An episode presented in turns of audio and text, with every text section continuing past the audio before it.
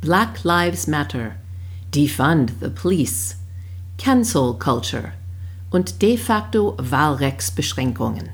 Was hat sich verändert seit George Floyds Tod vor einem Jahr? Unser Thema heute.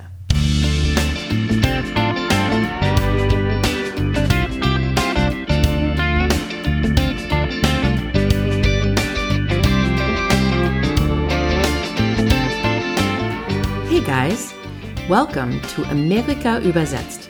Ein Blick über den Teig mit zwei Amerikanerinnen. I'm Wendy Brown. And I'm Jennifer Bourguignon. Heute ist die 25. Mai. Heute vor genau ein Jahr in Minneapolis, Minnesota. Ein schwarzer Mann, der heißt George Floyd, war getötet von einem Polizist. Der Polizist Derek Chauvin hat auf seine Nacken vor mehr als neun Minuten kniet. George Floyd hat mehrmals gesagt, I can't breathe. Und äh, der Polizist ist trotzdem drauf geblieben, bis er nicht mehr bewegen hat.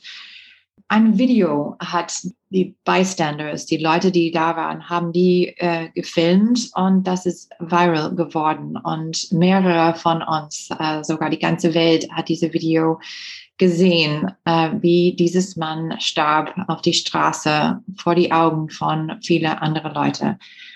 Was passiert zunächst, wie wir wissen, äh, war ein paar unruhige Tage, erstmal in Minneapolis, aber dann in die ganze USA. Hunderttausend von Leuten sind auf die Straße gegangen in mehr als 100 Städten in den USA. Die haben gesagt, Black Lives Matter. Die haben auch gesagt, I can't breathe. Die waren weiß und schwarz, Frauen und Männer und jung und alt und die haben protestiert gegen Rassismus und gegen Polizeigewalt. Und wir wollen heute ein bisschen reflektieren, äh, überlegen, in dieses Jahr, was ist genau passiert, was die Wirkungen sind von der Tod von George Floyd, von der Bewegung Black Lives Matter. Wie sieht das aus heute? Hat es irgendwas wirklich gewirkt, gemacht? Oder war das nur eine Sommer von Proteste, die jetzt vorbei sind? Und das ist unser Thema heute, ein Jahr nach der Tod von George Floyd. Wir fangen an, Wendy, mit einem Rückblick über dieses letztes Jahr seit der Tod von George Floyd. Es gibt äh, Positivbewegungen und Negativbewegungen. Wie siehst du das? Genau. Äh, lassen wir mit die positive Bewegung anfangen. Erstmals in diesem letzten Monat, wir hatten Derek Chauvin, der ist der Polizist, der auf George Floyds Nacken gekniet hat, der ist jetzt schuldig gesprochen worden. Viele, glaube ich, haben gedacht, dass ähm, das wäre nicht so. Das ist in den USA nicht üblich, dass ein Polizist darf für sowas schuldig gesprochen sein würde.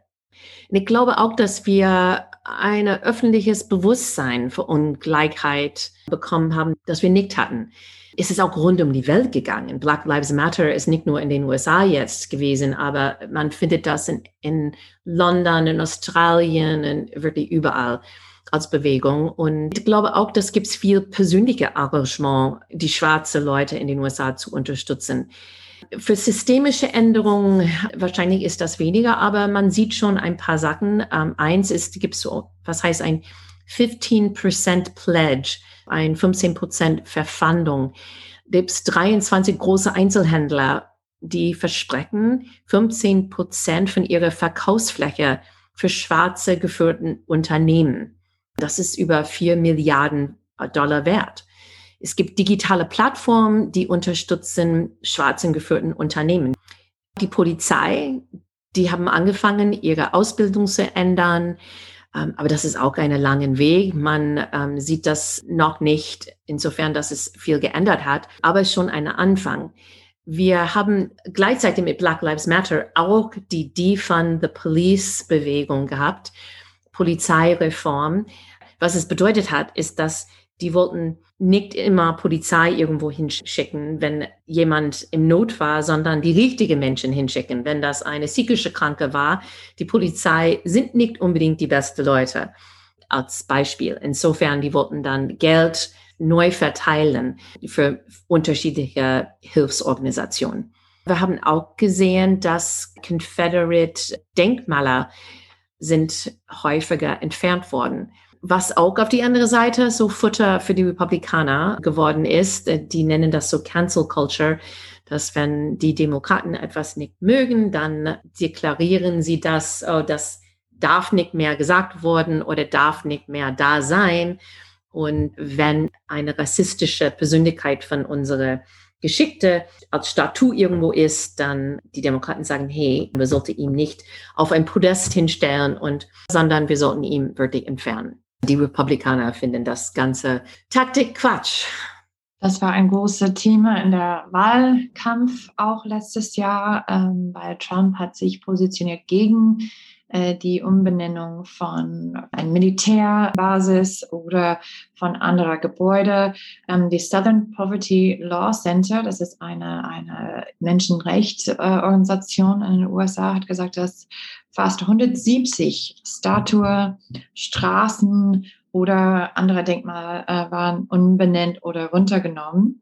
Aber es gibt immer noch 2100 von dieser Denkmal an die Confederacy, an die alte südliche Staaten, die noch da sind. Aber auf jeden Fall ist das, wie du gesagt hast, Wendy, auf der konservative Seite, auf der republikanischen Seite ist es, äh, die nennen das Cancel Culture und wollen nicht darüber reden, aber ich finde, es hat auch eine gute Diskussion ausgelöst über wer wir ehren und warum. Ich meine, das ist auch hier in Deutschland eine, ein Thema, äh, wenn wir denken über so Astrid Lindgren Bücher. Das war hier in die Schlagzeilen in Deutschland ähm, vor kurzem. Oder also wie wir umgehen mit Sachen in, in der Vergangenheit, die äh, nicht mehr heute passen zu unsere äh, Werte und so. Und ähm, aber das, das Dialog finde ich allgemein äh, auf jeden Fall ist eine positive Wirkung seit der Tod von George Floyd. Sorry. Es gibt auch negative. Das hat nicht äh, eins zu eins mit irgendwas zu tun, aber die Kriminalitätsraten sind im Moment in den USA auf Rekordniveau. Und, äh ja, die Rate ist gestiegen. Nicht so hoch wie in die 90er Jahre, aber die Verbesserung, dass sie in die letzten zehn Jahre gewonnen haben, das ist jetzt alles weg. Wie Forscher sagen, das, das geht nicht Arm in Arm mit einer Sache. Das hat oft mit vielen verschiedenen Sachen zu tun. Auf jeden Fall der Pandemie, der wirtschaftliche Situation. Wie wir schon darüber gesprochen haben, äh, vor der Wahl haben viele Amerikaner gesagt, dass sie würden eine Waffe kaufen, äh, viel für das allererste Mal. Also mehr Leute sind jetzt bewaffnet. Der Mordrate steigt, aber Einbruch und Diebstahlraten fallen. Es gab keine leere Häuser und keine geöffnete Läden. Es gibt bis jetzt keine neue Bundesgesetzgebung Joe Biden in seiner Rede am Kongress hat gesagt, dass er wollte, das Kongress passt eine neue Gesetz am Todestag von George Floyd, was heute die Familie von George Floyd ist, heute in Washington und im Weißen Haus. Aber der Kongress hat das nicht geschafft. Und mehr, wir würden mehr darüber reden. Die Schießereien der Polizei gehen weiter die von Police spaltet jetzt statt verbindet. Und das war immer eine Idee, das hat viel gespalten, weil viele Leute haben gesagt, warte mal, die fahren, wir, wir brauchen Polizei. Und dann auf der anderen Seite haben viele Leute gesagt, wir meinen nicht, dass wir sollen keine Polizei haben. Und manche Aktivisten haben gesagt, doch, das meinen wir ganz genau. Insofern, das ist eine Conversation, das geht äh, weiter. Aber wir sehen in manchen Städten äh, wie Seattle ist ein äh, Beispiel für Leute, die gegen die Funding, die Polizei sind, ähm, dass Seattle hat genau das getan. Die Polizei da hat weniger Finanzierung gekriegt. Wenn die Polizei anrufen, sind die ähm, reagieren langsamer und es kann sein, weil viele Polizei, ich glaube, ich habe gelesen, 20 Prozent haben äh, so gekündigt. Leute wollen nicht Polizist werden, die haben Probleme, neuer Polizist ähm, zu kriegen. Insofern, mein Vater auf jeden Fall würde sagen, siehst du, was passiert? Das ist genau was, was ich gesagt habe, das ist genau, was wir gefürchtet haben und ich glaube, was viele Leute fürchten. Und ähm, nochmal der Grund, warum Trumps Law und Order, Recht und Ordnung Botschaft so gut rübergekommen ist. Ja, lass uns nichts vergessen. Am 6. Januar hatten wir auch äh, unsere Erstürmung des Kapitols. Nicht, dass das aus rassistischer ähm, Hintergrund kam, sondern ähm, rassistische Symbole waren dort überall zu sehen. Ein bisschen mehr über diese Defund the Police. Ähm, viele Städte wie Seattle haben was getan. Was wir gesehen haben, ist eine beispiellose Welle von Kürzungen bei Abteilungen in Großstädten des Landes in dieses Jahr, seitdem George Floyds Tod ist. Diese Defund the Police Proteste haben dazu geführt, dass die Polizeibudgets kleiner geworden sind überall. Wir haben weniger Polizei auf den Straßen. Polizeimoral ist gefallen. Viel aussteigen jetzt. Und wir haben, wie Jeffrey gesagt hat, wenig neue Bewerber. Zwischen 25 und 75 Prozent weniger. Dann im Endeffekt, wir haben einen Personalmangel unterhalb die Polizisten. 25 Bezirke haben Polizei aus die Schulen genommen. 14 Millionen US-amerikanische Schüler besuchen Schulen mit Polizei. Aber die haben kein Personal für psychosoziale Dienste wie Berater, Krankenschwestern, Psychologen oder Sozialarbeiter. Und die haben jetzt gefunden, dass es gibt keinen Beweis dafür, dass wenn man Polizei in die Schulen hat, dass es irgendwie die psychische Gesundheit der Schüler oder die Bildungsergebnisse oder die Sicherheit verbessert. Stattdessen es sieht so aus, als ob es eine Behinderung ist für die Schüler in die Schulen. Und deswegen mehrere mehr Bezirke nehmen die Polizei aus die Schulen raus. Viele Bundesstaaten haben auch Polizeireformgesetze verabschiedet. Kein Chokeholds mehr, kein Traininggas, ähm, mehr Körperkameras, Austin, Texas hat das progressivste Umsetzung von diesen Ideen, aber die meisten Städte haben gesehen, dass die Kriminalität hat deutlich zugenommen, während diese Beziehung zwischen Polizei und Anwohnern weiterhin gebrochen ist. Das Vertrauen zwischen Polizei und Bewohner ist ähm, auf einem niedrigen Niveau jetzt überall. Es gibt auch eine langfristige Studie ähm, mit Daten über 60 Jahre jetzt, das zeigt, dass wenn du mehr bezahlst für Polizei, das ist, bringt die Kriminalitätsraten nicht weiter runter. Es sieht so aus, als ob es gibt andere Sachen, die viel, viel wichtiger sind, als wie viel man ausgibt für Polizei. Insofern diese ganze Defund the Police Bewegung eigentlich ist, ist, es trifft nicht die richtige Noten. Es hat eher damit zu tun, was man damit macht. Aktivisten nannten diese Budgetkürzung Gehabe und sagten, dass sie hätten absolut keine Wirkung, weil das Geld nicht in die arme Gemeinden reinvestiert würde. Investition, Entwicklung und Unterstützung von Bildung und Wirtschaftsprogramm tatsächlich zu weniger Straftaten führen und mehr Sozialharmonie schaffen wir brauchen kleinere Polizei, natürlich, aber dafür mehr Geld für die Probleme in schwarzen Nachbarschaften. Abgesehen von politischer Gewinn und Verlusten haben Aktivisten vor allem das Gefühl, dass das letzte Jahr in Amerika zumindest die Debatte verschoben hat. Ein Jahr später hat sich was geändert. Wir haben viele Augen geöffnet in den USA. Wir sind schon weiter im Kopf gekommen nach der Tod von George Floyd war nicht nur diese Diskussion über ähm, die Polizei und Polizeireform, aber auch über Black Lives Matter und die Bewegung und was das geprägt hat. Black Lives Matter hat die meisten Unterstützung im Juni letztes Jahr, das heißt kurz nach der Tod von George Floyd, als viele Leute auf die Straßen gegangen sind. 67 Prozent von amerikanischen Erwachsenen haben gesagt, dass sie unterstützt äh, die Bewegung. Dann nur ein paar Monate später, im September, haben nur 55 Prozent. Das heißt, es ist runtergegangen, sodass am Ende des Jahres war das dann schon bei 48 Prozent und heute ist immer noch niedriger. Also man könnte dann fragen, warum?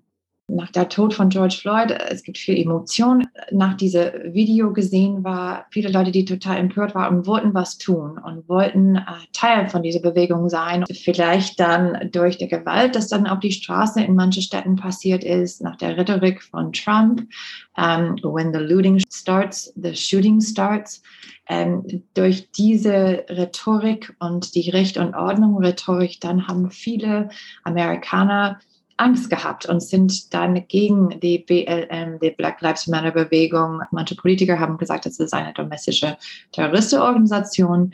Ich weiß, dass mein Vater hat auch gesagt, dass wenn man sitzt hier, wo er sitzt, in die, in die Suburbs, in die Vororte ähm, und sieht, was passiert dann auf der Fernsehen mit Feuer und, und Autos, die brennen und die Downtown, die geplündert sind, dann hat man Angst, dass es kommt irgendwann vor der Haustür. Und deswegen ist diese Botschaft von Recht und Ordnung so gut rübergekommen und haben viele Leute, die haben am Anfang Black Lives Matter unterstützt, ihr Rücken dann gedreht. Aber wie ich das verstanden habe, ist es nicht unnormal. Es gibt ähm, oft so, dass wenn eine Sozialbewegung anfängt, ob das nach der Bürgerkrieg in den USA oder zuletzt äh, die 50er, 60er Jahre, die Civil Rights Movement, gab es immer ein Gegen Bewegung oder eine Gegenreaktion. Das war nicht unnormal. Und ähm, das ist oft so, weil Leute fühlen sich plötzlich ein bisschen unbequem. Also Leute finden das Status quo ziemlich äh, gemütlich, besonders wenn die profitieren davon. Ja, ich bin für Rechte für alle, aber warte mal, was bedeutet das für mich persönlich? Und dann haben wir oft in der Vergangenheit gesehen, wie Leute dann zurückziehen ein bisschen. War das nicht auch von diese anderen Bewegungen Zeiten, dass es gab irgendwann danach eine sehr wichtige Bundesgesetzgebung, dass das Land zusammengebracht hat und gesagt, okay, hier ist unsere neue Stand. Jetzt in die 60er Jahre, das war unsere Civil, Civil Rights Acts und Voting Rights Acts. Das ist für uns jetzt unsere George Floyd Justice and Policing Act ist ein Teil davon. Joe Biden arbeitet auf viele Seiten von diesem Thema mit seiner Infrastruktur besonders. Aber die George Floyd Justice and Policing Act ist schon durch den Repräsentantenhaus und wird jetzt in dem Senat diskutiert. Und es gibt drei schwarze Senatoren, Cory Booker und Karen Bass ähm, sind beide Demokraten und dann Tim Scott, der einzige schwarze republikanische Senator. Die versuchen zusammenzuarbeiten. Eine von die einzigen sagen, dass jetzt im Senat unterwegs ist. Und die bleiben dabei. Die glauben wirklich, dass die etwas hinkriegen können. Die sind einig auf Sachen wie, dass die Chokeholds, ähm, Karotisholds, Durchsuchungsbefehle ohne Anmeldung auf Bundesebene verboten sein sollten. Äh, die glauben auch, dass ähm, Bundesfinanzieren für staatliche und lokale Strafverfolgungsbehörden sollte nur an Polizeibeamte gegeben werden, wenn die Polizeireform durchsetzen. Und die wollen auch, dass es gibt eine nationale Datenbank mit alle die Polizeifehlverhalten drin, so dass die Polizist von einem Bezirk nicht einfach verschoben sein kann in eine andere in den USA, was häufiger jetzt passiert. Aber wo es hakt jetzt ist, weil in den USA, äh, wenn du als Polizist tötest jemand, es führt ganz selten zu einer strafrechtlichen Verurteilung. Die Demokraten haben gefordert, dass qualifizierte Humanität, das ist, was es nennt, ähm, dass diese qualifizierte Humanität zurückgenommen sein sollte und dass die Polizei für die Verletzung von Bürgerrechten oder die Anwendung übermäßiger Gewalt zur Rechenschaft gezogen sein können. Und die Republikaner haben mehr Bedanken geäußert und die denken, dass eine Schrecken diese qualifizierte Immunität dazu führen konnte, dass Polizei übermäßigen Klagen ausgesetzt sind. Und das ist, wo es jetzt hackt und wir werden sehen, wie wie die davon rauskommen. Aber ich gehe davon aus, dass wir etwas hinkriegen. Aber die allerwichtigste Teil ist das Teil, das noch nicht jetzt eine Einigkeit gibt. Das war sehr interessant, was du gesagt hast, dass die Unterstützung für Black Lives Matter immer weiter runtergegangen ist über dieses letztes Jahr. Es ist auch ähnlich zu was mit die Gefühle über Polizei ähm, geändert hat wenn man fragt, behandeln die Polizei alle Amerikaner gleich? 84 Prozent die Schwarzen sagen nein, aber auch 53 Prozent die Weißen sagen auch nein. Wenn du auch fragst, äh, würdest du als schwarzen Polizei anrufen, die haben wirklich kein Vertrauen, die sind viel öfter angehalten und die sind nicht angemessen behandelt. Sogar 60 Prozent bewerten die Polizei negativ. 44 Prozent bekommen Angst, wann sie ein Polizeiauto sehen oder hören. Das liegt auch ein bisschen in unserer Geschichte. Ja, es ist wahr, dass die amerikanische Polizei haben ihre Wurzeln in die englische Polizei ähm, zurückzuführen. Und wir haben im 19. Jahrhundert ähm, angefangen mit zentralisierte kommunale Polizeidienststellen zuerst in Boston, aber dann äh, New York City. Und am Ende des 19. Jahrhunderts hatten alle großen amerikanischen Städte eine Polizeidienststelle. Die Polizeiarbeit in die südlichen Sklavenstaaten ist viel früher angefangen. Und ihre Wurzeln sind in Sklavenpatrouillen in die 17. und 18. Jahrhundert. So wenn Sklaven weggerannt sind und ausgebrochen haben, die ersten Polizisten ähm, waren diejenigen, die diese Sklaven ähm, gesucht haben und haben die dann zurückgebracht. Kann dieses Misstrauen der Bürger gegenüber die Polizei jemals vollständig überwunden werden? Wenn eine Beziehung wie dieses so begonnen hat, die Schwarzen waren wirklich gejagt von den Polizisten. Wenn man mehr über diese Zeit verstehen will, kann ich gut empfehlen uh, Colson Whitehead in sein Buch The Underground Railroad. Das ist jetzt schon auf Deutsch. Er hat die Pulitzer Prize in 2017 dafür gewonnen. Und seit diesem Mai ist ist auch als Miniseries auf Amazon Prime Video zu sehen, auch auf Deutsch.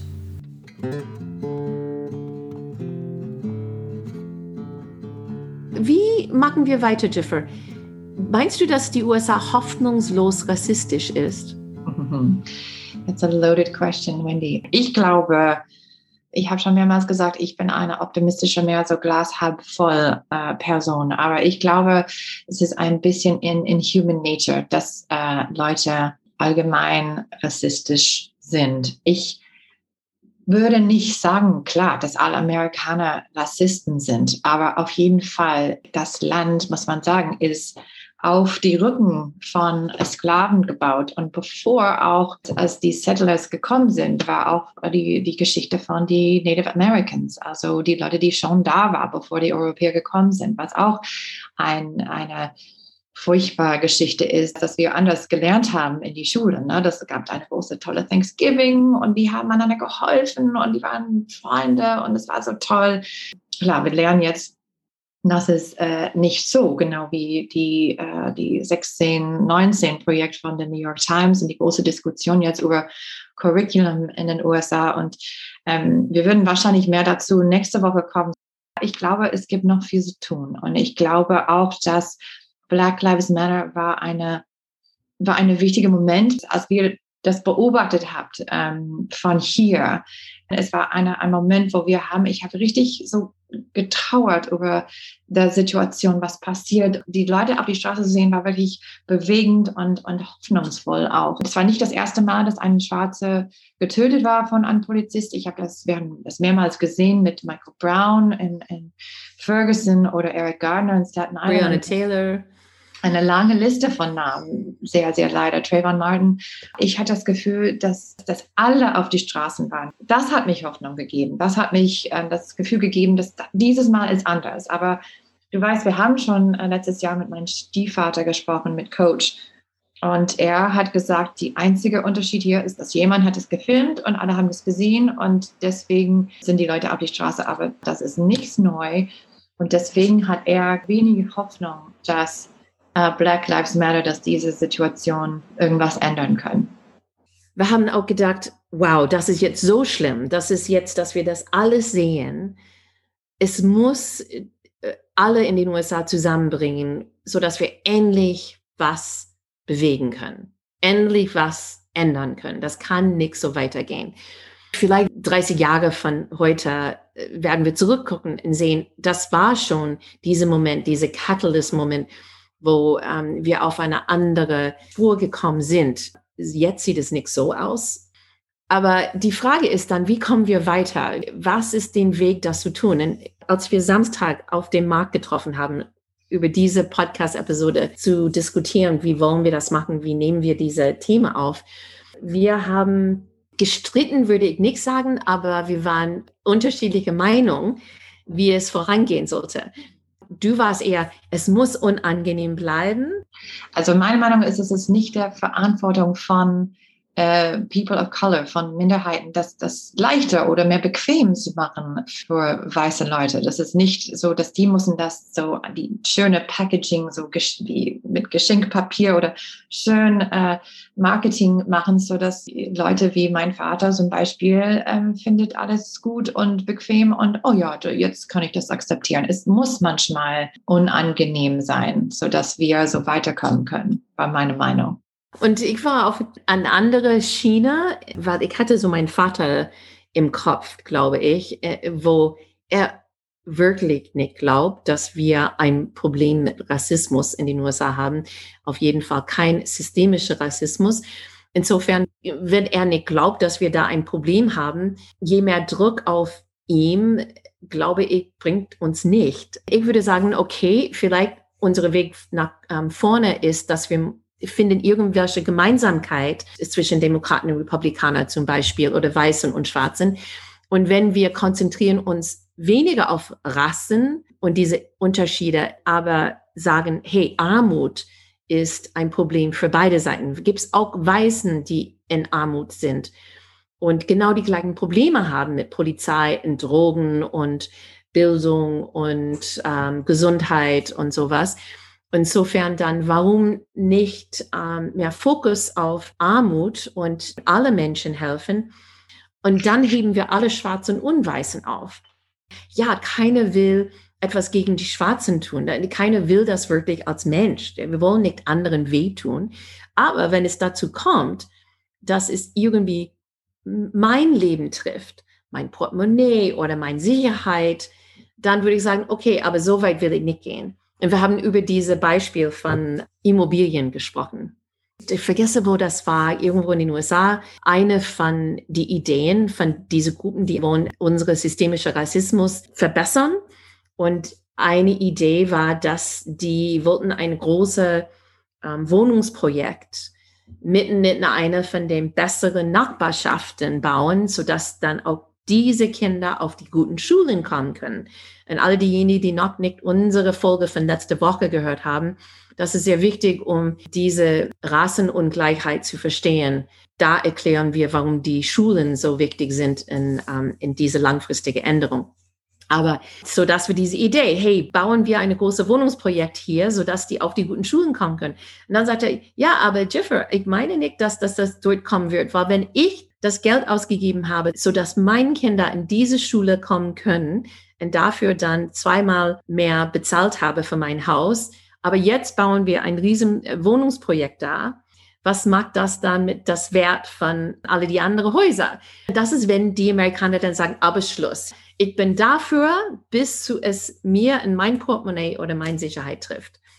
Ja, wir müssen, also wie man sagt auf Englisch, put your money where your mouth is. Ne? So, ich finde, es gibt auch so viele Demokraten, die sagen, ah, ich bin progressive, ich will das, ich will, aber bloß nicht ein, eine Low-Income-Housing in meiner Nachbarschaft. Das geht gar nicht. Alle sollen hören unsere letzte Folge, genau, so dass man kann verstehen die Finanzierung von ähm, die amerikanische öffentliche Schule. Aber dass man muss nicht nur auf die Straße gehen zu Black Lives Matter ähm, Proteste, aber so tu auch was. Es muss ein bisschen unbequem werden. Wendy, du diese Geschichte kennst, aber mein Vater war lange ähm, Makler, ne? Und er hat also irgendwann zu mir gesagt, dass er arbeitet nicht mehr mit äh, schwarze Kunden. So funktioniert das in den USA. So ein Makler geht dann Haus zu Haus, macht Termin, zeigt äh, die Kunden die Häuser. Und meine, mein Vater hat gesagt so, dass ich arbeite nicht mehr mit schwarzen Kunden. Ich war so, wie bitte? Also wie kannst du sowas sagen? Naja, also neunmal von zehn, wenn ich einen Termin mache mit einem schwarzen Paar, die, die kommen nicht. Ist mir so oft passiert, ich will nicht mehr mit äh, schwarzen Paare arbeiten, weil die, die kommen nicht zu den Terminen, die kommen nicht. Und ich war mein so, wie kannst du sowas sagen? Aber das ist seine Erfahrung. Insofern, ich finde besonders, dass wir müssen mehr Erfahrung miteinander haben. Und wenn das so getrennt bleibt, wir werden nie einander verstehen. Wir werden nie mehr miteinander zu tun haben. Ich bin total bei dir. Das Problem ist, dass es so einfach ist, in deine gemütliche ähm, Nachbarschaft zu bleiben, unter Leute, die genau denken wie du. Mein Vater würde auch sagen, ich tue ganz viel für die Schwarzen rund um mir, die Hilfe brauchen. Der ist sehr arrangiert mit äh, ähm, Habitat for Humanity, wo die Bauernhäuser alle die Sachen für das Haus werden gespendet von anderen. Und dann eine Familie, ganz oft schwarz da, er wohnt in South Carolina, bekommen ein Haus. Und so er findet, dass er ist sehr beschäftigt, um zu helfen. Aber er ist auch genau der gleiche, der sagt, dass allgemein die Schwarzen sind anders Und er würde auch sagen, wie die meisten Konservativen, dass unsere Ungleichheiten, rassistische, wirtschaftliche Ungleichheiten, sie kommen, weil gibt es unterschiedliche Anstrengungen und Fähigkeiten. Die Aktivisten und Demokraten sagen, dass dieses heutigen Ungleichheiten ist durch bewusste politische Entscheidungen geprägt. Und deswegen ist es tief in unsere Systeme. Und das ist immer diese, diese, diese Rhetorik, finde ich auch. Ne? So bei der Republikanische Parteitag, als äh, Nikki Haley äh, unter anderem, sie hat äh, indische Wurzeln und hat gesagt, ja, okay, es gab immer so manche Leute, die haben irgendwas diskriminierend gemacht oder gesagt, aber so Amerika ist nicht rassistisch. America is not racist. Also, und das wollen die Konservativen, warum ich, Demokraten wollen, dass ich schlecht fühle, dass, dass ich schlecht fühle über mein Land. Und das ist wie wir schon wissen, die, dieser Kritikpunkt, wir machen Kritik an unserem Land, weil wir es lieben und wir wollen es verbessern. Einfach wegzugucken und wegzudrehen, äh, das Problem geht nicht weg, es ist immer noch da, aber schlimmer. Die Frage ist aber, äh, mit welchem Mechanismus benutzt man, um die Menschen zu zwingen, zusammenzukommen, über dem gleichen Problem zu diskutieren. Dieser Dialog gibt es nicht mehr oder zumindest nicht zurzeit in den USA. Man muss nur in dem Senat schauen und in dem Repräsentantenhaus. Wenn die Demokraten etwas haben wollen, dann sind die Republikaner dagegen und andersrum. Mhm. Und es ist seit Jahren so gewesen. Und wenn wir so bleiben, wenn kein Dialog gibt, dann gibt es keinen Mechanismus, weil, weil Mechanismus ist, ist wahrscheinlich Gesetze. Und dieser Dialog, ich finde, das ist, was so wichtig ist. Das war für mich auch, was hat mich am meisten geprägt von der Black Lives Matter Proteste. Das war eine Zeit, wo Leute können alle ihre doofe Frage stellen. Na, so, und keine Angst haben, dass jemand würde sagen, du bist Rassist oder wie könntest du so, so, sowas sagen, du bist Rassisten oder so. Man könnte einfach eine echte und ernsthafte Dialog haben.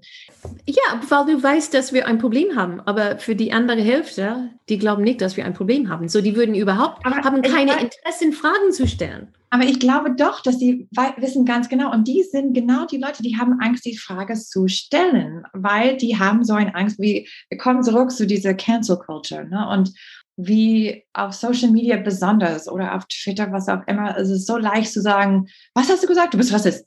Oft ist es so passiert, dass jemand hat gar nicht verstanden, dass sie haben irgendwas so rassistisch vielleicht gesagt oder dass es ähm, hat Wurzel in irgendwas, das rassistisch ist. Ich glaube, viele Leute, viele Konservative würden total gerne diese Frage stellen und mehr verstehen, aber haben Angst wegen Cancel Culture oder, oder ist dem schon passiert. Und jetzt denken sie so, ja, jetzt frage ich nicht mehr diese ganze Arsch da, die denken sowieso, dass ich bin Rassist und ich rede nicht mit dem und die sind alle. Alle haben Angst, jetzt die falsche Wort zu benutzen oder die falsche Idee dann zu sagen und dann ist man Rassist und ja. Und mhm. äh, das ist auch auf die demokratische Seite, muss ich ehrlich sagen. Ich denke, dass du hast vielleicht mehr Hoffnung als ich, aber allgemein, was wir sagen können, ist, ist es noch zu früh zu sagen, was die Auswirkungen von George Floyd an, im letzten Sommer, Black Lives Matter, Defund the Police, was die Auswirkungen sein wird, langfristig. Etwas ist in Bewegung gekommen, das ist auch schon gut. Und Leute denken mehr darüber nach als vorher. Augen sind geöffnet worden, aber es wird Zeit nehmen. Wir reden jetzt viel über die Polizei, aber gibt es auch das Bildungssystem, unser Strafrechtssystem, unsere Wohnungsmarkt, ähm, unser Gesundheitssystem, unser ganzes Finanzsystem, die sind alle geprägt durch Ideen und Regeln, die nicht Rassengleichheit fördern. Ich glaube, das war es für heute. Aber nicht das letzte Mal, dass wir über diese Themen reden werden. Wir werden bestimmt mehrmals zurück zu diese Themen bekommen. Und falls unsere Zuhörer Fragen dazu haben oder ähm, andere Ideen für Themen, die damit zu tun haben, dann gerne schreib uns an. Also vielen Dank für das Zuhören. Wie gesagt, Anregungen und Kommentar kannst du auf unsere Facebook-Seite, Twitter-Konto oder schick uns ein Mail americaübersetzt at gmail.com. Wir freuen uns auf deine Ideen wenn unsere Podcast dir gefällt, bitte eine positive Bewertung schreiben und deine Freunde erzählen. Unsere Musik ist von der talentierten Reha Omayor und Loco Lobo. Und America übersetzt ist ein Projekt von Wendy Brown und Jeffrey Bourguignon. Bis nächste Woche.